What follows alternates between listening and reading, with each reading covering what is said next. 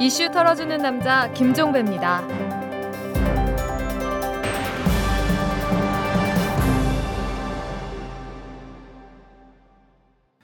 9월 20일 목요일에 보내드리는 이탈럼입니다. 이 조현호 전 경찰청장 역대 어느 청장보다 뉴스에 많이 오르내린 사람이죠. 그런데 또 뉴스 한가운데로 진입했습니다. 한겨레가 오늘 보도를 했는데요. 이 조현호 전 청장이 경기 경찰청장으로 있던 2009년 7월 이 쌍용차 파업 때 경찰의 중재로 노사 협상 타결이 임박을 했는데도 이 사실을 알면서도 조현호 전 청장이 공장에 경찰력을 투입했다고 합니다. 강일학 당시 경찰청장이 절대로 경찰력을 투입하지 말라고 조현호 전 청장에게 여러 차례 경고까지 했는데도 이걸 무시하고 그냥 경찰력을 투입했다고 합니다. 간단히 말해서 공명심에 사로잡혀 수백 명의 가슴에 피멍을 들게 했다. 이렇게도 볼 수 있을 것 같은데요. 국회 환경노동위원회가 오늘 청문회를 열어서 이 문제를 추궁한다고 합니다. 이 대선에 쏠린 시선을 조금은 나눠야 할 사안이 바로 이것 같습니다. 대선에 몰두하는 이유가 이런 어이없는 현실을 개선하기 위함 아니겠습니까? 그래서 조금은 관심을 가져야 될 것 같습니다. 자, 털기전 뉴스로 시작합니다. 홍사덕 새누리당 전 의원의 불법 정치자금 수수 의혹을 수사하고 있는 서울중앙지검 공안 일부가 오늘 홍 전 의원의 자택과 사무실 그리고 금품 제공자로 지목된 진모 회장이 운영하는 H사 등을 압수수색했습니다. 검찰은 전날까지 두 차례 소환 조사한 진 회장의 운전기사 고모 씨를 통해서 홍 전 의원 측에 6천만 원이 전달된 정황과 관련해 구체적인 진술을 확보했다고 합니다. 태산명동 서일필 이런 말 들어보셨죠? 이번엔 어떨까요? 박홍우 서울행정법원장이 의정부 지방법원장으로 재직하던 지난해와 올해에 두 차례에 걸쳐서 5.18 민주화 운동은 공산주의 국가를 세우기 위한 혁명이라고 주장하는 법률책을 판사들에게 배포했습니다. 박 법원장은 지난해 10월에 헌법 파괴 세력이라는 제목의 책을 의정부 지법 부장 판사들에게 그리고 올해 3월에는 같은 책을 나머지 판사들에게 배포를 했다고 하는데요. 이 책의 저자인 조문숙 씨는 광주 혁명은 공산주의 국가를 세우기 위한 혁명이었고 5.18 혁명가를 진압하는 5.18 진압자들을 공격한 행위는 헌정질서 파괴 행위라면서 5.18 특별법은 헌법을 짓밟고 법치주의를 깨뜨리면서 세상에 나와 압제의 칼을 휘두른 무시무시한 법률이다. 이렇게 주장을 했다고 합니다. 책에서. 이 박홍우 법원장 2007년에 김명호 전 성균관대 교수에게 석궁 공격을 당한 바로 그 사람인데요. 이번에는 그가 광주의 영명들에게 화를 쐈습니다. 현 정부 들어 비위 행위로 인해 징계를 받은 국가 공무원의 수가 만 명을 넘었지만 10명 중 7명은 가벼운 징계만 받은 것으로 드러났습니다. 2007년부터 비위 국가 공무원 징계 건수가 12,050건에 달했다고 하는데요. 비위 유형별로는 폭행이나 도로교통법 위반, 음주운전, 성희롱, 그 다음에 검경 기소 등 품위 손상이 합쳐서 4,997건, 비율로 따지면 41.5%였다고 하고요.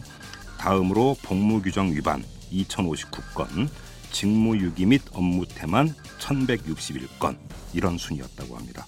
또 공금 유용, 공금 횡령, 중수뢰 이런 것들도 계속 증가세를 보였다고 하는데 12,050건의 비위 건수에 대해서 파면, 해임, 강 등과 같은 중징계를 내린 건수는 1,415건, 비율로 따지면 11.8%에 불과했다고 하고요.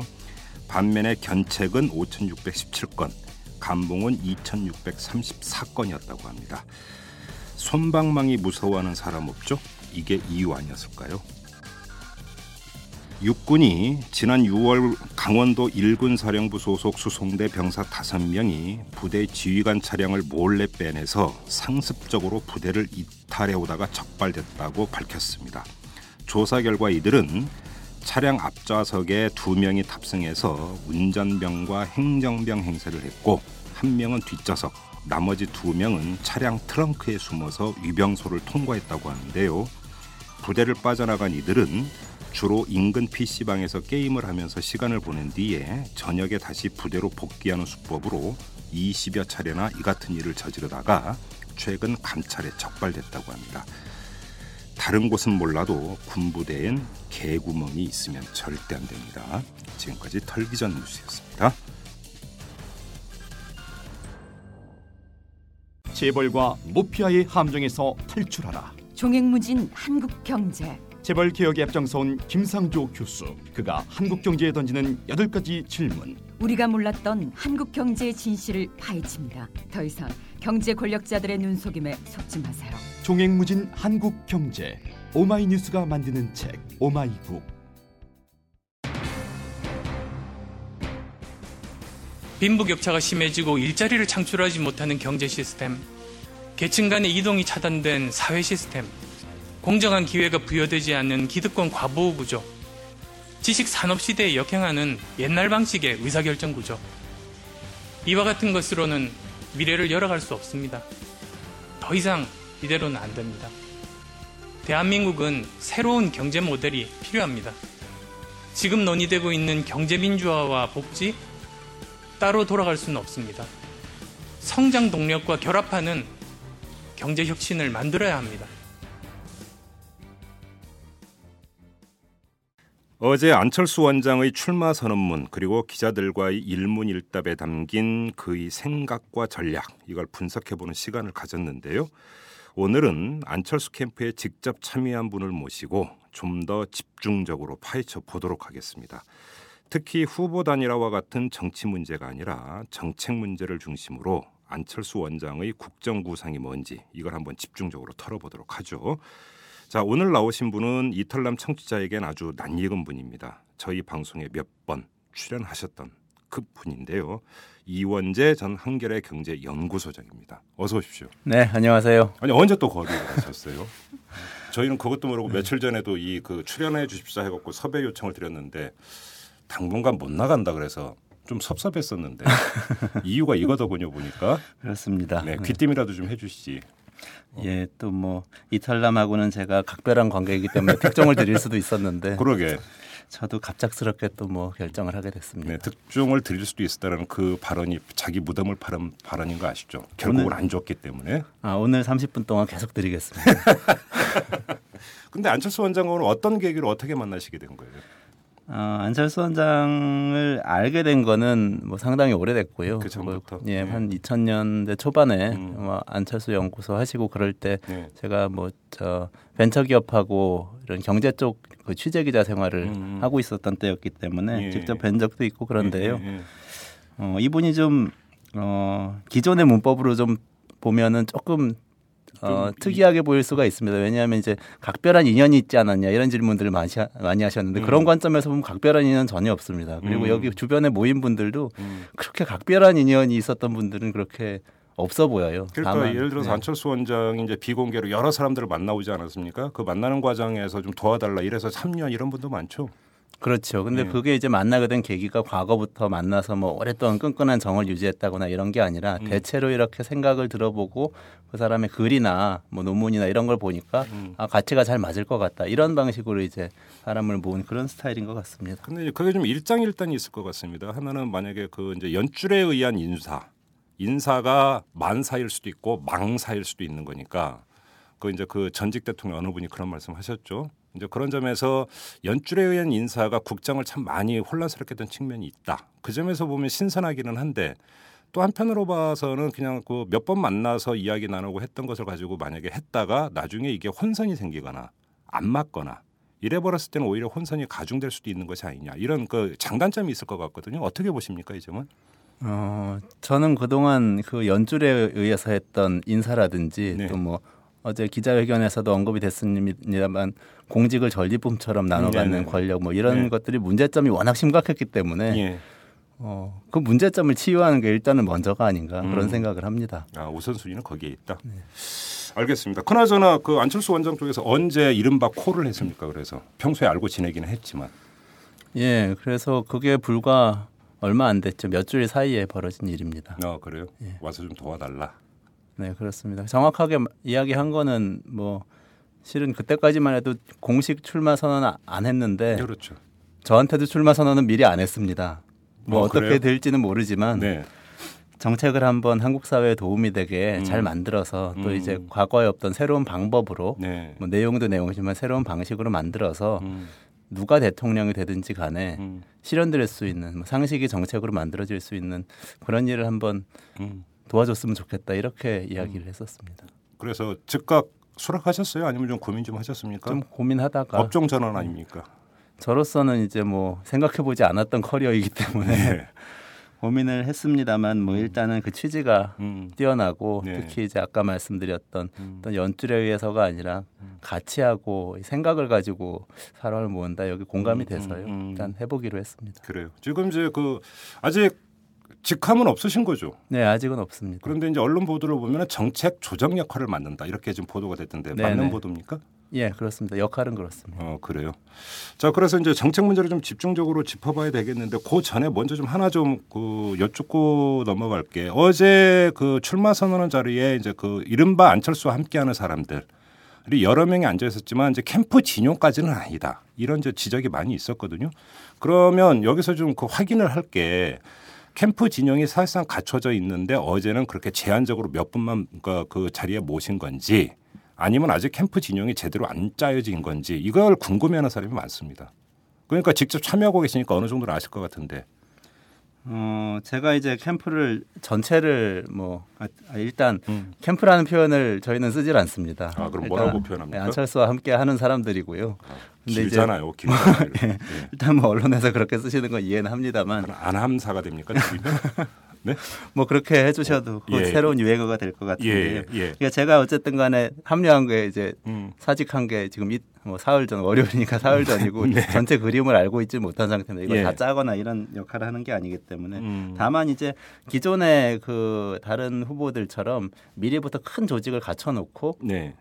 가는 그런 모양새는 아닌 것 같다고 생각하고 그래요? 있습니다. 예, 음. 중요한 곳에 조정하고 음. 실무를 할 수 있는 음. 포스트들은 다 네. 이야기가 되어 있지만 음. 뭐 누, 누구는 뭐 국민행복위원장이다 이렇게 아주 네. 유명하신 분들을 예. 자리에 앉히고 예. 총괄하게 하고 이런 모양새는 지금 아닌 상태로 음. 알고 있습니다. 뭐 이제 방금 나온 뉴스에 따르면 박선숙 전 민주통합당 의원이 이제 총괄 선대본부장으로 임명됐다. 이 뉴스는 좀 나왔는데 계속 이런 비슷한 뉴스가 아마 이제 꼬리에 꼬리를 물지 않을까 이런 전망을 해볼 수 있을 것 같고 그 정도로 하고 한번 좀 정책 문제를 좀 집중적으로 한번 얘기를 해보죠. 어제 안철수 원장이 무슨 이야기를 했냐면 먼저 이 점부터 좀 여쭤봤으면 좋겠는데 복지, 경제, 민주화 다 좋은데 그게 성장 동력과 결합하지 않으면은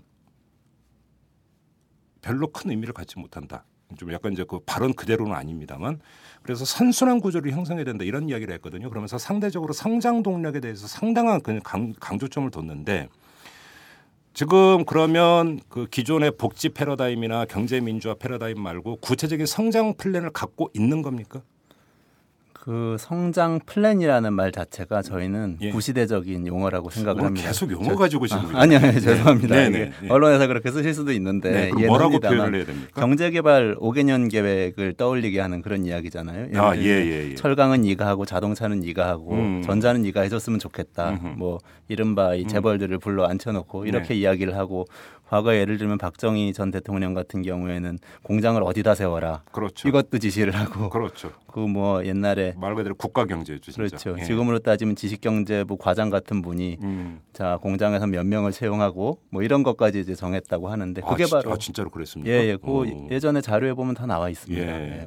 뭐 오원철 씨 같은 분 그렇게 음, 했다고 음, 스스로 이제 음. 그렇게 썼던 분이 있는데 네. 그런데 이제 그건 과거의 방식이라는 생각이고요. 저희들은 예. 정부가 이 산업에 대해서 해야 되는 일은 예. 어, 공정하게 경쟁할 수 있게 그리고 모험할 수 있게 음. 무엇보다도 음. 그렇게 그 플랫폼을 깔아주는 거다, 환경을 마련해 주는 거다 이런 예. 생각을 갖고 있습니다. 그 환경을 마련해 주는 거에 초점을 맞추면 그렇죠. 공정하게 경쟁할 수 있고 누구나 모험을 모험을 할 수 있는 분위기만 되면 음. 신성장 동력이 나온다고 그렇게 접근을 하고 있습니다. 아 그래요? 그러면 환경을 어떻게 만드는 겁니까? 자 우선 그 금방 공정 경쟁 말씀을 드렸는데요. 예. 뭐 성장이라는 게 우리가 경제 성장을 이야기한다고 해서 뭐 과거처럼 뭐 7% 성장률을 이루겠다거나 이런 식으로 성장률 자체에 집착하는 것은 아닙니다. 네. 근데 성장이 필요한 이유는 좋은 일자리를 만들어낼 가능성을 이제 그 성장이 만들어주기 때문에 그렇습니다. 음. 네. 성장한다고 해서 무조건 좋은 일자리가 생기는 건 아니지만요. 음. 그럼 이제 그게 되려면 우선 뭐가 돼야 되냐 하면 어, 공정한 거래가 이루어질 수 있어야 됩니다. 그렇죠. 지금 좋은 일자리는 네. 어떤 단계에서 가장 많이 생기냐 하면 어, 중소기업이 중견기업으로 성장하면서 가장 많이 생깁니다. 아 그렇죠. 예. 예. 실제로는 요즘 뭐 일자리 개수가 많이 늘어난다고 기재부에서 계속 발표를 하고 있는데 그것은 그렇게 좋은 일자리는 아닙니다. 대부분 그렇죠. 임시직, 예. 뭐 서비스업, 그 비정규직 음.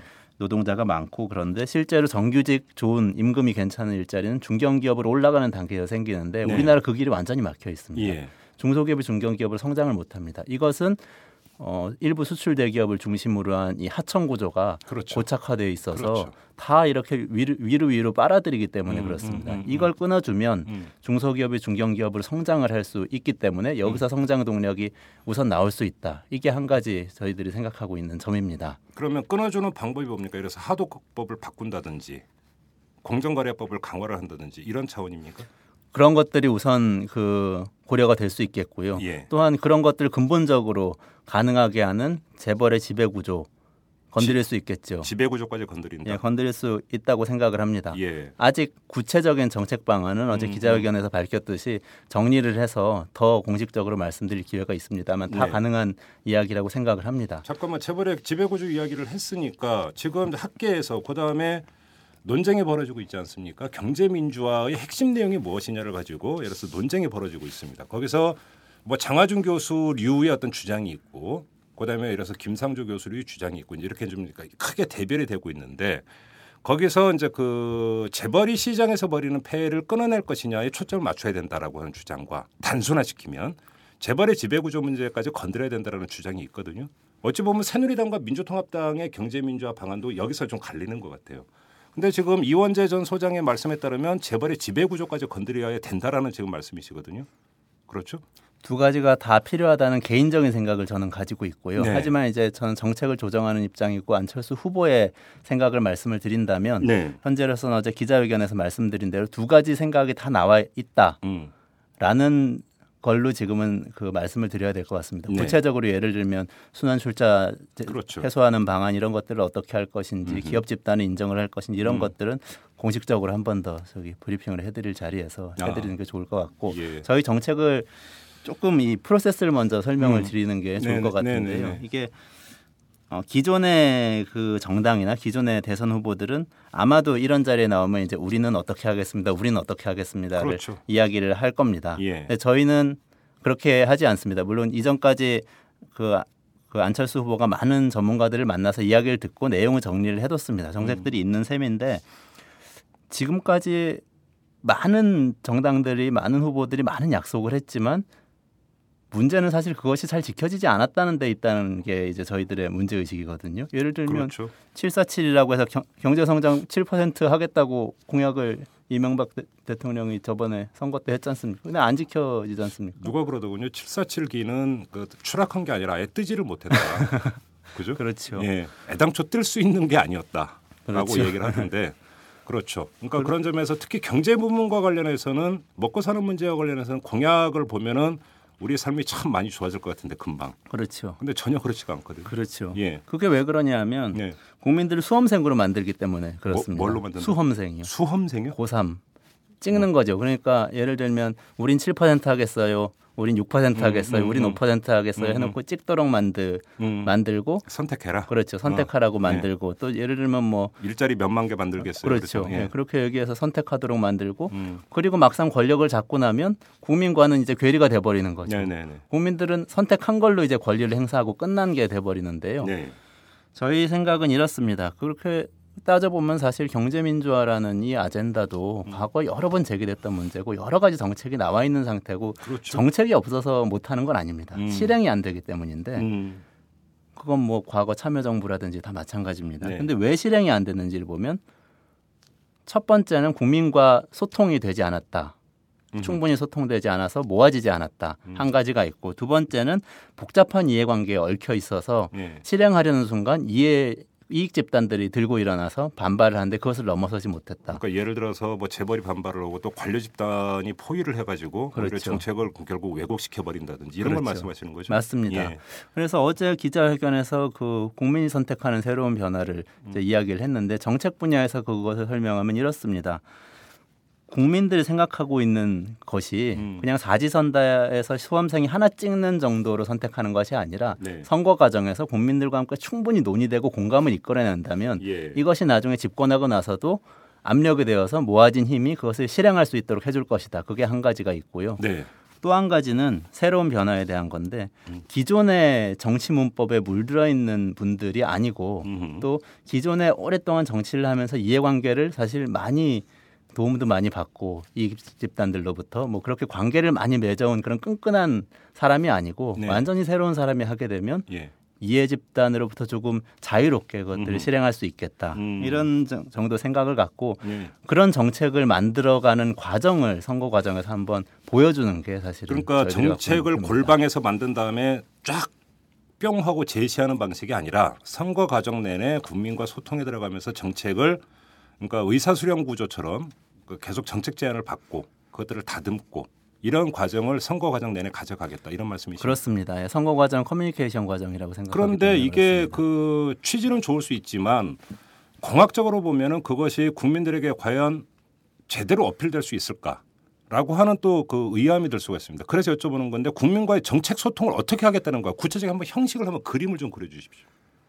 그러니까 예를 들어서 뭐 이래서 그 인터넷에서 방을 하나 연 다음에 정책 제안을 받는다 그런 시도는 그 전에도 많이 있었어요 사실. 그래서 별로 새로울 것도 없습니다.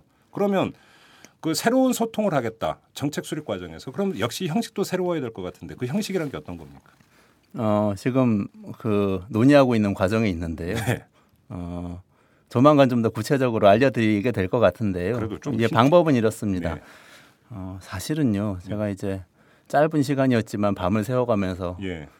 뭐 사실 전에도 하던 일이 그런 거였긴 했지만 음. 다양한 정책들을 이제 좀 공부를 해봤습니다. 예. 그 여러 정당들, 뭐 새누리당부터 음, 시작해 음, 민주통합당, 통합진보당, 진보신당, 녹색당까지요. 네네.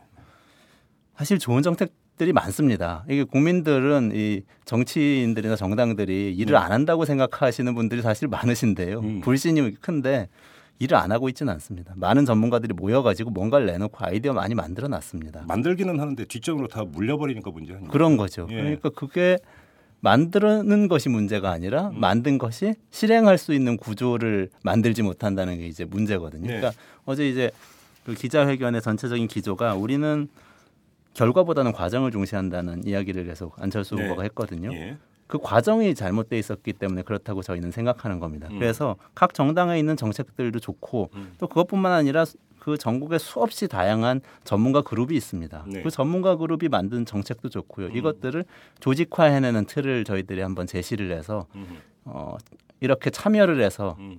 그 정책이 만들어지는 과정을 한번 이번 그 선거 과정에서 보여드려 보려고 합니다. 아직도 그림이 잘 안 그려지는데요. 그러니까 전문가들이 이제 만들어 놓은 게 있다고 한다면 그것이 예를 들어서 슬쩍 그 뭐 새치기 하듯이 해가지고 안철수 표 이렇게 표장해서 내놓는 게 아니라 그 사람의 입으로 이야기하게 한다 이런 겁니까? 한 예를 들면 그들이 제안하게 하는 거죠. 그들이 제안하게 직접 한다? 그러니까 지금까지는 사실은 비공개로 그런 일들을 해온 셈입니다. 예. 안철수 후보가 이 전문가들을 다양하게 만나면서 예. 제안을 받아서 예. 입력을 한 상태인데 네. 그런 방식이 아니라 좀 더 광범위하게 음. 많은 전문가들로부터 또 음. 많은 국민들로부터 그렇게 하겠다는 이야기죠. 그래요.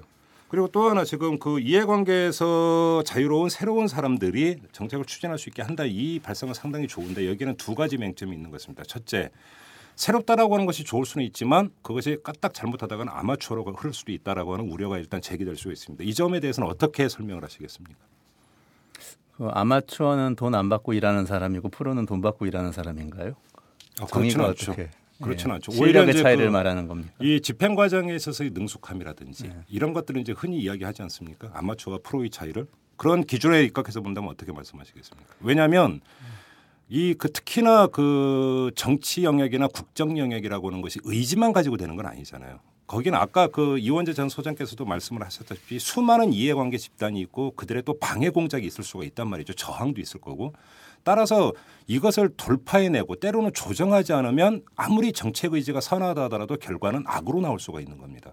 그렇기 때문에 바로 여쭤보는 겁니다. 새로운 사람들이라고 하는 게 과연 그 정책이 추진되는 과정에서는 정무적 판단도 필요한 거고 정치력도 필요하고 이렇게 되는 건데 때로는 어떤 새를 모아서 돌파할 수 있는 힘을 그러니까 모으기도 하는 거고. 근데 그 새로운 사람들이 과연 그런 일을 할 수 있을까? 이런 의문이 들 수가 있거든요. 지금까지 어떤 그 우리 사회에 많은 개혁 과제들이 있지 않습니까? 네. 그리고 우리가 상식으로 생각하는 것도 많아요. 음. 안철수의 생각이란 책을 놓고 이제 어떤 분은 이거 뭐 국민들이 다 상식적으로 생각하는 거를 다 짜깁기 해놓은 거 아니냐 이렇게 생각하는 말씀하시는 분도 계시던데 누구는 개론서라고 하더군요. 네. 개론서. 네. 그렇게 생각하면 맞습니다. 왜냐하면 그 상식적으로 맞는 얘기들을 써놓은 거거든요. 네. 그런데 그 상식적으로 맞는 얘기 중에 실현된 게 거의 없다는 게 문제라는 거죠. 음, 음.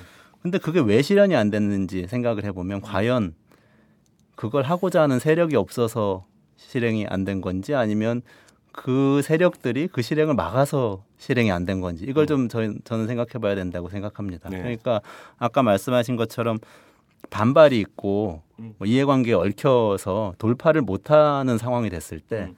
오랫동안 기득권을 가진 그 집단하고 끈끈한 관계를 맺어온 사람이 그것을 돌파할 수 있는 건지 네. 아니면 그런 이해관계로부터 자유로운 사람이 돌파할 수 있는 건지 어떤 사람들이 그걸 할 수 있는 아, 건지 당연히 후자겠죠. 그렇습니다. 그거예요. 저는 거기에 이제 방점을 두어서 생각해야 된다고. 근데 거기에는 겁니다. 선거 과정과 만약에 안철수 원장이 집권을 해서 대통령이 됐다고 한번 가정을 해보죠.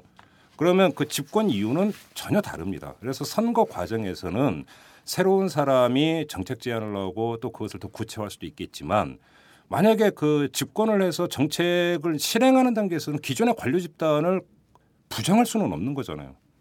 그들의 어떤 그러니까 당연히 그들은 또 국가에서 고용돼 있는 사람들이고 그들을 내쫓을 수는 없는 것이고 그러면 결과적으로는 예를 들어서 뭐 참모진이나 이런 식으로 해서 몇몇을 주위에 포진을 시킬 수 있을지는 모르겠지만 기존 어차피 기존 관료 집단을 통해서 정책은 실행될 수밖에 없잖아요. 그러면 돌고 돌아서 결국 또 원점이 되는 거 아닙니까? 그렇게 따지면 아니 근데 그 세력이라는 게 정확한 정의를 제가 모르겠습니다만 네. 과거 예를 들면 과거 정 지금 대통령이나 그 전 대통령이 음. 세력이 있는 대통령이었다면 음, 그분들은 왜 그 개혁을 못했을까요? 그래요? 그러니까 이제 후- 그러면 더 한 번 더 이렇게 얘기. 그러니까 보통 경제 정책과 관련해서는 모피아 집단, 모피아 집단의 어떤 이 기득권 구조와 이들이 그 정부 부처에서 힘쓰는 정도가 너무나 세서 지금 계속 경제 정책이 왜곡되고 있다라는 지적이 많이 있었습니다. 자, 그럼 한번 이렇게 제가 질문을 바꿔서 드려보겠습니다. 모피아 집단의 어떤 그런 그 움직임 어떻게 제어하고 정책 그 의지라든지 구체적인 정책 방안을 어떻게 관철시킬 수 있을 겁니까? 그 노무현 전 대통령이 그 돌아가시기 전에 쓴 책에서 네.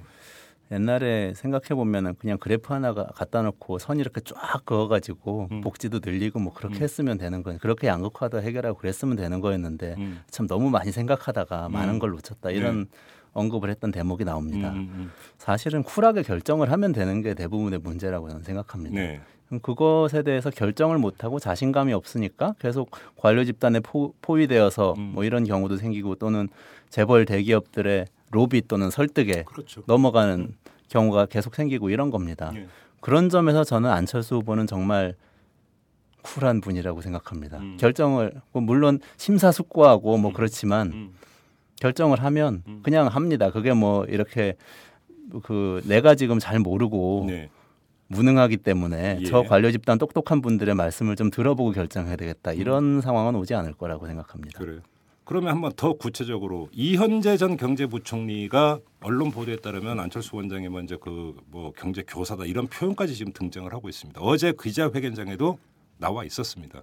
그런데 이현재 전 경제부총리를 기, 그러니까 그 가까이 하는 거와 이 안철수의 가치가 과연 매치되느냐 여기에 대해서 의문점을 찍는 사람들이 상당히 많습니다. 그리고 지금 이원재 전 소장께서 새로운 사람들을 이제 언급을 하셨는데 이현재 전 경제부총리가 새로운 사람이냐 또 이런 반문이 나올 수가 있거든요. 이 점을 어떻게 설명할 수 있을까요? 그러면 어, 일단은 그, 그 죄송한 말씀입니다. 안철수 후보는 스스로 이제 교사인 분이기 때문에 교수인 분이기 때문에 누군가의. 예, 음. 과외를 받는다 이런 음, 음. 표현은 좀 적절하지 않은 것 같고요. 저는 인용을 했습니다. 네. 네. 어, 그 점에 대해서는 이렇게 생각합니다. 네. 글로벌 경제 위기라는 또 외부 환경이 있습니다. 저희 그렇죠. 우리에게는 예, 예. 그거는 우리가 뭐 개혁을 해나가는 데 있어서 또 헤쳐 나가야 될 하나의 난관이고요. 음. 이현재 전 부총리는 어찌됐던 간에 그 김대중 정부 초기에 음. 그 IMF 구제금융이 들어오고 뭐 전국에 위기가 왔을 때 네. 그걸 극복한 경험을 갖고 있는 분입니다. 위기 관리 경험이 있는 분이기 때문에 예. 그 점에서는 어, 안철수 후보가 상당히 좋은 이 자문을 받을 수 음. 있을 것으로 그렇게 생각을 합니다. 음. 그렇지만 그분이 예를 들면 모든 정책을 총괄한다거나 뭐 음. 경제 정책을 모든 분야에까지 총괄한다거나 음. 이것은 저희들이 정책을 만드는 과정하고는 맞지 않는 것입니다. 그건 음. 이제 예를 들면 새누리당이나 다른 기존 후보들이 싱크탱크를 만들어가고 그런 과정을 보면 그렇게 느끼실 수도 있습니다. 누군가 한 명이 좌장이 되고 음. 그 휘하에 쭉 여러 학자들이 있고 뭐 이- 수직적으로 그렇게 예. 그렇죠. 예. 근데 어제 기자회견에서 밝혔듯이 우리는 한 사람이 결정하면 모든 사람이 실행하는 이런 구조의 의사결정은 과거의 것이라고 생각하기 때문에 수평적 네트워크를 통해서 일을 해나갈 것이고요. 음.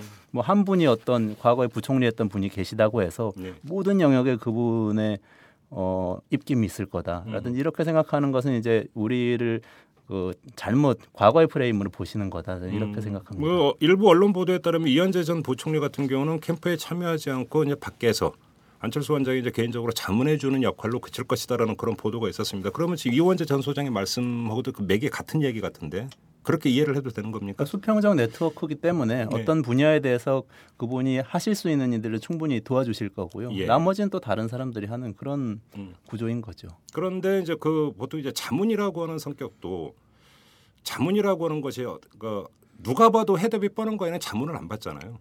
자문 받을 이유가 없는 거고 그렇죠. 그러니까 좀 뭔가 좀 난제고 꼬여 있고 이럴 때 이제 자문을 받게 되는 건데 보통 이제 통상적으로 어렵게 생각할 이유가 하나도 없습니다. 자문을 받다 보면 아 그 참 좋은 생각이시고 좋은데 이걸 누구를 썼을 때 가장 잘 실행을 할 수 있을까요? 그러면 이제 또 인물을 참고하기도 합니다. 통상적으로 그렇게 가지 않습니까? 결국은 그 전에도 그러니까 바로 이런 과정을 거치면서 관료 집단에 포위되고 모페어가 다시 득세하고 이런 과정을 거치지 않았는가라고 본다면 그럴 여지가 아예 없다 라고 과연 단언할 수 있을 것인가라고 하는데 또 그 궁금증이 생기는데 이 점은 어떻게 보십니까? 어, 저는 그 안철수 후보가 네. 약간 이 그런 기존의 문법에서 조금 벗어나 있는 리더다. 저는 그렇게 생각합니다. 인터뷰를 하면서 이제 저는 계속 구 인물이 되고 있어요. 그런 게 아니라 기존의 문법, 있는 과거의. 프레임. 예, 좋습니다. 제기, 좋습니다. 제기할 네. 수 있는 문제인데 뭐 네. 그렇다는 겁니다. 예, 예. 그러니까 뭐 자문을 받는다고 해서 사람이 딸려 들어온다거나 음흠. 어제 기자회견에서 분명히 이야기했듯이 음. 공직을 전리품으로 여기는 음. 그런 이제 과거의 행태에 대해서는 음. 아주 부정적으로 생각하고 있고 음. 그렇기 때문에 그런 일은 저는 발생하기 굉장히 어려울 거라고 그래요. 생각합니다. 알겠습니다. 그 문제는 그 정도로 하고 지금 이제 경제민주화 부분과 관련해서 재벌의 지배 구조까지 이제 그 이원재 전 소장은 언급을 하셨는데 그러면서 제가 이제 성장 플랜이 있느냐라고 여쭤봤을 때 그거는 역시 또 구시대에 구시대의 어떤 문법이라고 말씀을 하셨는데 그럼에도 불구하고 국가가 들어 또 국가 자본이라는 게 있지 않습니까? 그러면 이제 성장 동력을 국가가 찾고 또 거기에 집중 어떤 육성하는 정책적으로 육성하는 그런 정책도 이제 그 종종 펴기도 하고요. 그렇지 않습니까? 그런 점에서 아 우리 경제가 이쪽으로 갔을 때 어떤 성장 동력이 좀 더 확충될 수 있고 이런 비전을 또 제시해 줘야 되는 것은 국가의 책무라고 생각을 합니다. 그런 점에서는 일정하게 성장 비전이라는 걸 제시해 줄 수 있는 거 아닌가요? 예, 그러니까 그 성장을 이제 일자리라는 측면에서 네. 접근을 한다면 음. 어, 이- 이렇습니다. 세 가지 정도의 중요한 경로가 있을 거라고 생각합니다. 음, 그 성장을 이루는데 첫 번째는 아까 잠깐 언급했던 중소기업을 중견기업으로 네네. 성장할 수 있도록 네. 해주는 겁니다. 네. 거기에 정책적으로 굉장히 지금 장벽이 많습니다. 음. 그리고 두 번째는 아이디어를 가진 사람이 안심하고 창업을 할 수 있게 해주는 겁니다. 어허. 지금은 창업을 했다가 망하면 폐가 망신하기 때문에 창업을 하기가 힘들고요. 그리고 본, 본과 처가까지 다뭐 가지고 딸려 들어가는 경우가 그렇습니다. 많죠. 예. 네, 네. 그리고 창업 자체를 하기에 뭐 자본을 끌어들일 방법이 마땅치 않기 때문에 그게 제일 문제죠, 예. 사실. 예.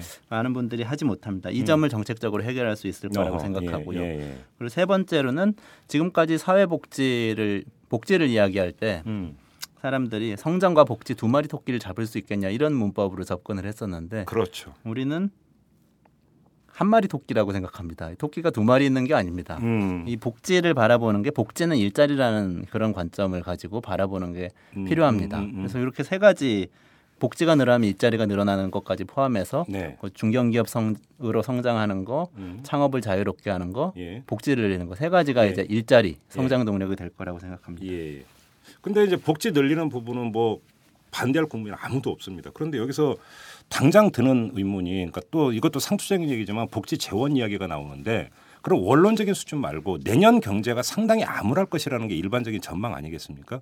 그렇게 본다면 더더군다나 그 문제가 더 크게 부각될 수 있는 거 아닌가요? 복지 확충을 위해서 조달돼야 되는 재원. 근데 경제는 오히려 곤두박질을 친다 만약에 이렇게 되면 여기서 언밸런스가 발생하는 거 아니냐라는 거죠. 제가 여쭤보는 건. 이거에 대해서도 지금 들어서 충분히 검토를 하고 있고 구상을 갖고 있는 겁니까?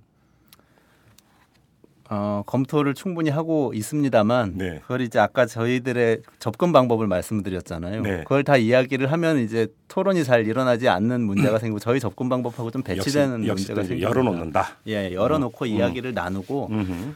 저는 예를 들면 그 이런 생각을 합니다. 그 재원 문제 같은 거에 대해서 안철수의 생각이라는 책에서 네. 보편 증세를 언급을 했습니다. 증세 언급했죠. 후보가. 예, 예. 증세가 뭐 필요하고 예. 예를 들면 뭐 그 많은 사람들이 조금씩 내고 음. 조금 어려운 분들도 조금은 내고 많이 돌려받는다든지 이런 방식으로 복지를 접근하는 게 옳다 이런 언급도 음. 뭐 있고 그랬는데요. 그런 정도의 기본적인 생각은 갖고 있습니다. 음. 복지는 공동 구매하는 개념이기 때문에 음. 어, 필요하다는 생각은 하는데 지금 그 재원 문제 가지고 계속 논란이 되는 이유는 음. 결국에는 그것도 소통 문제라고 저는 생각합니다. 복지가 늘어나려면 많이 지불을 해야 됩니다. 음. 그 지불은 근데 내는 사람들이 저항하면은 할 수 없게 됩니다. 그렇죠. 그 그럼- 바로 그 점 때문에 여쭤보는 거죠. 최근에 이제 서울시에서 빈물세 도입한다고 해서 한때 논란이 된 적이 있었거든요. 빈물세를 도입한다고 갑자기 뭐 몇만 원, 몇십만 원을 내는 건 아니잖아요. 그러니까 기존 어떤 그 수도료에다가 이제 그 그게 이제 추가가 되는 건데 그럼에도 불구하고 그것이 상당한 사회적 논란이 됐었다. 근데 그 이야기에는 두 가지가 있는 거겠죠. 하나는 그만큼 먹고 살기가 힘드니까 지출을 최대한 줄이려고 하는 부분이 있는 거겠고 거기에다가 만약에 내년 경제 상황이 더 어려워진다고 한다면 그러한 그러니까 이것도 조세 저항이라고 표현을 해도 맞는 건지는 모르겠으나 그러한 심리는 더 커지지 않겠느냐. 여기서 그러니까 어떤 보편 그 증세라고 하는 것들이 말처럼 그렇게 쉽게 관철될 수 있겠느냐라고 하는 우려가 있기 때문에 드리는 질문이거든요. 그럼 국민들이 동의를 해줘야 그러니까 관철될 수 있는 거 아니겠습니까? 근데 오히려 동의할 수 있는 경제적인 바탕과 환경은 오히려 더 악화되고 있는 것이 아니냐. 저는 이 점을 지적하고 있는 겁니다.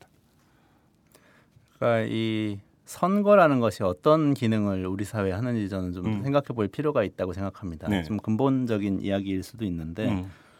그런 점을 국민들하고 이야기하기 가장 좋은 때가 사실은 선거입니다. 선거 때입니다. 그 선거 과정에서 그런 국민적 동의를 끌어내야 된다는 그렇습니다. 말씀이신가요? 끌어내야 되는 겁니다. 예, 예. 그 끌어내는데 실패하면은 못 예. 하는 겁니다. 그걸 할수 그렇죠. 없는 거죠. 예. 그런데 지금까지는 선거 과정에서 그런 일이 벌어지지 않고 그냥 듣기 좋은 이야기들을 다 공약으로 전문가 음. 몇 명이 만들어서 좀 이 언어를 좀 화려하게 만들어서 내놓고 음. 선택을 받은 다음에 음. 그 다음엔 끝이죠. 그 다음에는 새로운 아이디어를 뭐 예를 들면 비, 뭐 어떤 세금을 도입해서 좋은 일을 하겠다고 내놔도 음. 저항하면 국민이 저항하면 그냥 못 하는 것이고 뭐 이렇게 관계가 음. 소비자와 생산자의 관계 같이 돼 버리거든요. 음. 그거를 바꾸는 모습을 한번 보여주는 게 우리 이번 안철수 이거 후보의 이건. 진짜 낡은 문법인데 선거 과정에서는 여러분 하나라도 더 주겠습니다라고 해야 유권자가 움직이지.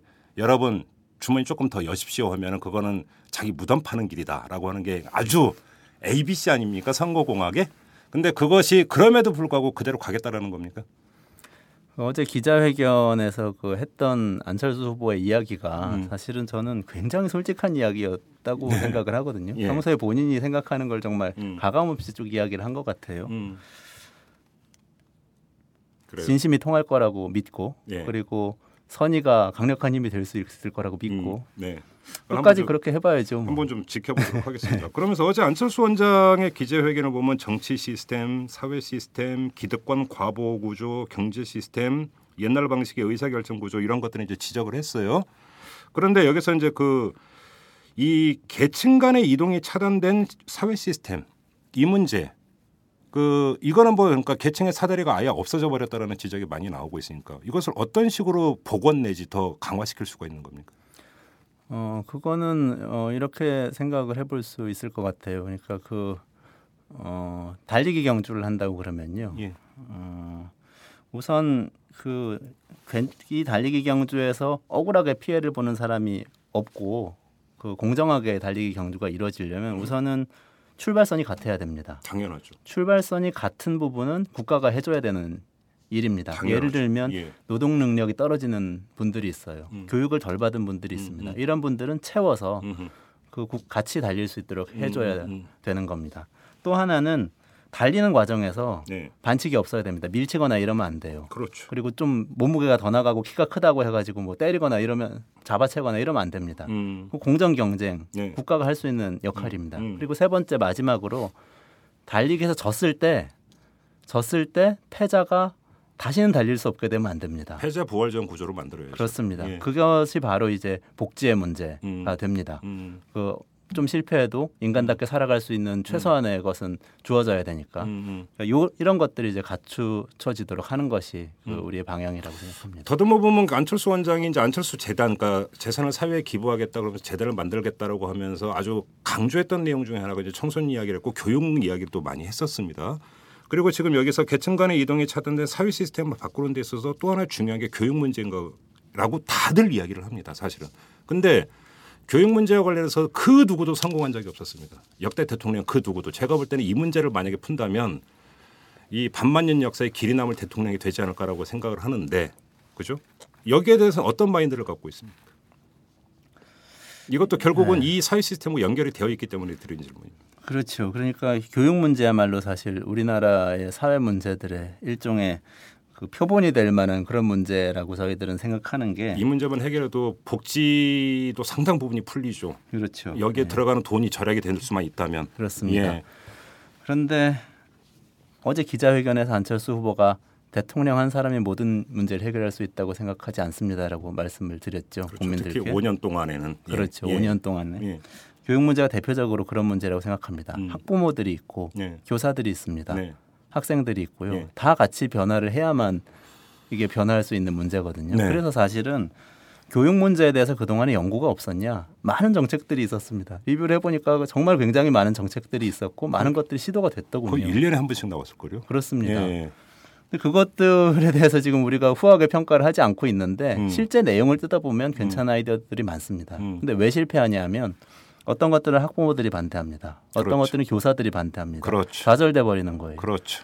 그 소통 구조를 만들지 못하면은 예. 결국에는 어떤 아이디어를 내도 안 되고요. 대통령이 누가 되고 어떤 정책을 내놔도 안 된다는 게 이제 저희들의 생각입니다. 음, 소통할 수 있는 그 교육 정책에 대해서 국민들하고 소통할 수 있는 그런 과정을 선거 과정에서 한번 네. 만들어 보겠습니다. 그래요. 하나만 더 여쭤보겠습니다. 기득권 과보 구조는 어떻게 협파할 겁니까? 어, 기득권 과보 구조 조금 더 구체적으로 질문을 아니 어제 네. 그 안철수 원장께서 공정한 기회가 부여되지 않는 기득권 과보 구조가 문제다라고 지적을 했기 때문에 드리는 질문입니다. 아 그것은 이제 그 재벌 대기업들의 아 그쪽입니까? 예, 예. 어, 그런 얘기 뭐 더 이상 그 질문은 드리지를 않도록 하겠습니다. 알겠습니다. 그러니까 지금 계속 소통을 강조를 하고 있는데 자, 제가 한번 비교해서 한번 여쭤보겠습니다. 그 문재인 후보 같은 경우는 선대위를 지금 구성을 하고 있는데 그 지금 일반 시민들이 선대에 또 참여하도록 문을 열겠다 이런 이야기를 했습니다. 근데 지금 이원재 전 소장께서 말씀하시는 거 보면 몇몇 시민들을 열어서 그이 선대위 캠프나 이런데 문을 열어서 참여할 수 있게 하는 수준이 아니네요. 그 아예 그냥 쫙 그냥 거미줄처럼 네트워크를 형성한다는 얘기로 그- 저는 그렇게 받아들이는데 제가 지금 제대로 이해를 하고 있는 겁니까? 제가 일단 캠프 전체에 대해서 말씀드릴 처지는 좀 많이 아니고요. 예. 정책을 예, 예. 이제 만드는 과정에 음, 대해서 아니 계속 소통을 강조하길래 한번 예, 여쭤보는 예, 겁니다. 예, 그러니까 정책을 소, 만드는 과정에서 소통이 중요하다. 이게 네. 아이디어가 중요한 게 아니라 음. 과정에서 설득이 돼야 이 실행이 된다. 이 점을 그렇죠. 말씀드린 겁니다. 음 그래요. 예, 그것을 구현하기 위해서 예. 예, 아까 그런 취지의 말씀을 드린 겁니다. 알겠습니다. 지금 그나저나 우리 이원재 전 소장은 이제 언제 직함을 얻게 되시는 겁니까? 조만간 얻게 되지 않을까요? 저도 기다리고 있습니다. 어떻게 사무실은 있으십니까? 지금 저그 전 국토가 저의 사무실입니다. 아 그렇습니까? 그냥 그 여기저기 떠도시는군요. 네, 모바일 어, 그렇습니까? 모바일 워크라고 해야 되나요? 뭐, 재, 재택근무를 하시는 겁니까?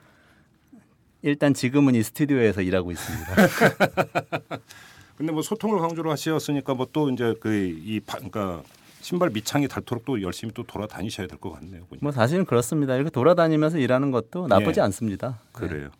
아무튼 안철수 원장과 관련해서는 참으로 많은 국민들이 참으로 많은 여러 가지를 궁금해했는데 비로소 이제 어제 닻을 올렸기 때문에 하루 아침에 모든 걸 다 풀어낼 수는 없을 것 같고요. 하나하나 또 이제 점검할 기회가 많고 저희 이탈람에서도 이원재 이제 전 소장을 괴롭힐 일이 앞으로 다반사로 있지 않을까 싶은 생각이 좀 드는데 너무 야멸차게 거절하지 마시고 설린 우호 관계를 한번 형성해 보면 어떻겠습니까? 아이고, 네. 이그 인터뷰로서 아이고 아이고 감사합니다. 그렇게까지 해주신다면서요. 뭐. 뭐그 말씀에 책임지셔야 됩니다. 예, 그러니까 저보다 저는 더 나은 분들이 나올 수 있는 주제면은 또 이제 그런 분들이 나오시도록 거기서 연결도 요즘, 해드리고 요즘 유행하는 게 가교라는 단어가 유행하던데 그런 데서도 가교를 해주시면 더 좋고. 알겠습니다. 자 오늘은 여기까지 하도록 하겠습니다. 고맙습니다. 고맙습니다. 글로벌한 사회에 글로벌한 기사만 봐도 머리가 아프다는 당신. 경제를 이해하고 싶지만 골치만 아프다고요? 아빠와 딸이 함께하는 최진기의 인문학 특강 시즌 2로 업그레이드 됐습니다. 경제학에서 철학, 전쟁사, 버블쇼크까지 팟캐스트 인문학 강의 1위. 지금 오마이스쿨에서 만나보세요. school.oma이뉴스.com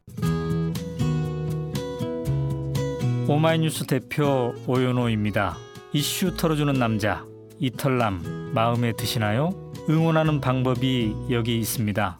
이털남을 만들고 있는 오마이뉴스의 10만인 클럽 회원이 되어 주십시오. 한 달에 만 원으로 참 언론을 키워가는 기쁨을 누리실 겁니다. 오마이뉴스 메인면 왼쪽 상단에 있는 10만인 클럽 버튼을 누르시고 직접 회원으로 가입하시거나 733-5505로 전화 주시면 담당 직원이 안내해 드립니다. 여러분께서 이털남과 오마이뉴스의 배우가 되어 주십시오.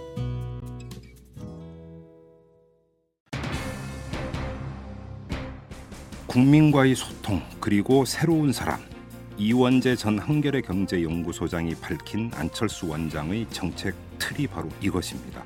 정책을 만드는 과정 그리고 정책을 집행하는 과정 모두 이 틀 안에서 전개하겠다 이런 뜻인데요. 여러분은 어떻게 들으셨습니까? 의지와 현실의 간극을 무시한 순진한 발상이라고 느끼셨나요? 아니면 참으로 신선한 발상이다 이렇게 느끼셨나요? 평가는 여러분에게 맡기도록 하겠습니다. 이만 마치도록 하겠습니다. 지금까지 이탈남 김종배였습니다.